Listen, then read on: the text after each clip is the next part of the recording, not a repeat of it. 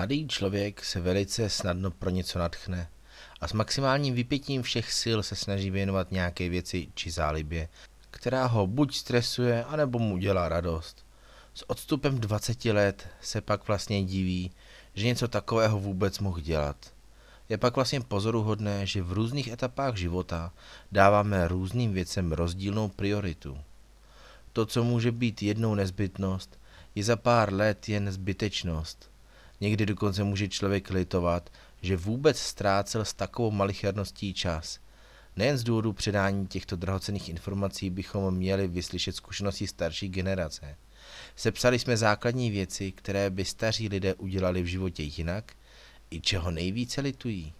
Občas se také stane, že mnoho času věnujete něčemu, co třeba ani v té době nechcete dělat. V životě je to pak jednoduché, protože s něčím se pohnout dá a s něčím zkrátka ne. Důležité je nezapomínat na nějaké plánování či směřování svého života. Nesmíme ho nechat jen tak bez kontroly plynout. Může se pak stát, že na stará kolena se ohlédneme a zjistíme, že nám vlastně život utekl mezi prsty. Co byste tedy měli udělat jinak? Za prvé, buďte sami sebou a mějte odvahu se rozhodnout. Je naprosto přirozené, že v určitou dobu jste student. Pak se od vás očekává, že si najdete práci a zajistíte se. Najdete si manželku, manžela a společně začnete šetřit na vlastní bydlení. To je asi klasický model života u nás. Někdy však tyto sociální role nejsou úplně v souladu s tím, co bychom my sami chtěli. To, že potlačujete své já, provede časem akorát k úzkostem, frustraci, depresím a syndromu vyhoření. Za určitých okolností se může stát, že se naučíte žít s tím, že vám se žádný sen nesplní a že vaším jediným smyslem je, jak otrok pracovat a sloužit ostatním. Ve starším věku si pak ale možná sepnete ruce a politujete, že jste si nesplnili sen a nikdy se neprojeli na plachetnici, nenavštívili Alpy nebo nestrávili týden v lázních v teplé vodičce. Na druhou stranu se můžete chovat nezodpovědně a jen si celý život užívat.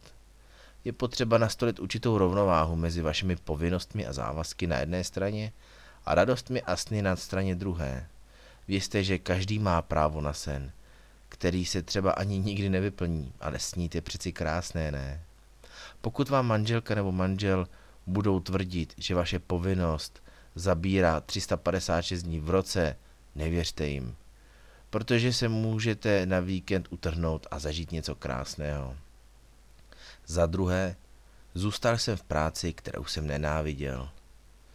Ve vašem zaměstnání strávíte naprostou většinu svého času, přepočteme-li i cestu tam a zpět. S rodinou a přáteli pak strávíte maximálně některé víkendy.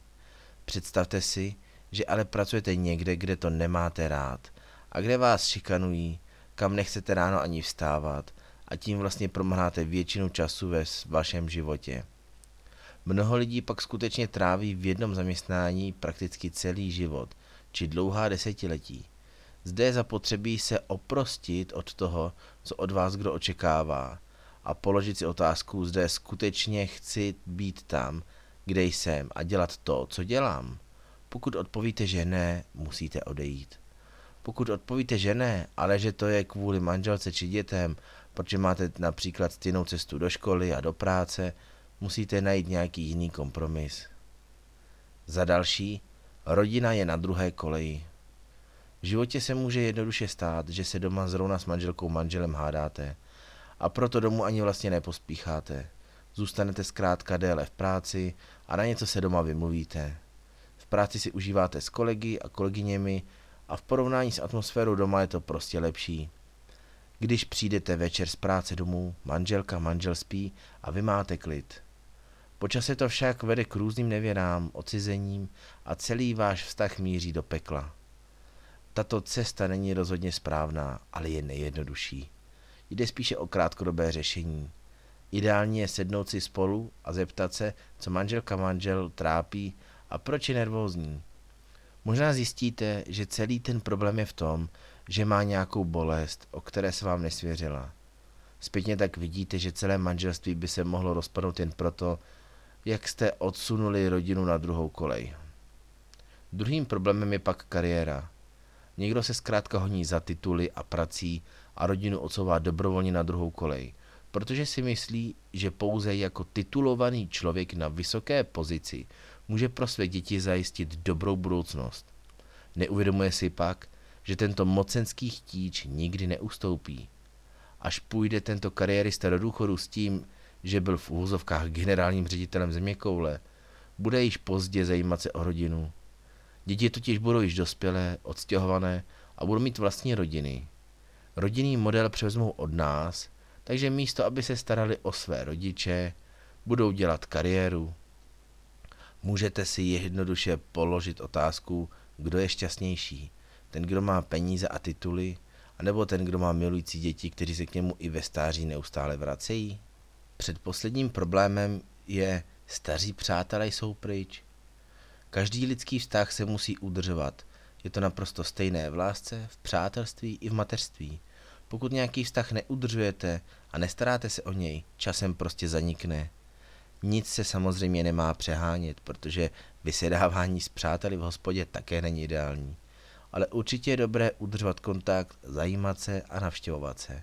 Pokud navíc máte to štěstí, že jste v životě našli opravdového přítele, určitě si zaslouží, abyste na něj nezapomněli. Starší lidé litují, že v minulosti měli přátelé, ale pak se třeba přestěhovali či změnili jméno po svatbě a najednou jakoby zmizeli přátelé ze světa. Na stará kolena jen přemítají, co hezkého spolu zažili a zda tento přítel je ještě naživu. Pokud jsou vaši přátelé spíše falešní, je rozhodnutí se trvat ve vztahu jen a jen na vás. Na poslední jsme dali, chtěl jsem cestovat, ale nevyšlo to. Ne každý rozhodně miluje cestování, někdo je zkrátka ten typ, který si rád udělá doma pohodu a užívá si dobrého jídla či dobrého vína. I takovému člověku však velice prospěje, když jednou za čas vytáhne své kosti ven. Nemusí přitom hned obět země kouli či být na polární expedici na několik měsíců, ale víkendový výlet nic není proti ničemu. Jde o to, že trochu změníte svůj stereotyp, provětráte se a možná se dokážete poté podívat na svůj život z trochu jiného úhlu či z nadhledu. Někteří lidé čekají s cestováním na důchod či do pozdějšího věku. Zde jsou sice vitální, ale již mohou být limitováni svým zdravotním stavem. Je škoda si v životě odepřít cestování na milovaná místa. Nikdy neříkejte, až budu starší, podívám se tam. V životě vám pak přijde do cesty mnoho věcí, rodina, děti, manželství a již se nikdy na to místo nedostanete. Jen o tom budete až do důchodu snít a závidět každému, kdo se nebál a svůj sen uskutečnil. Více na www.žádnyšpeky.cz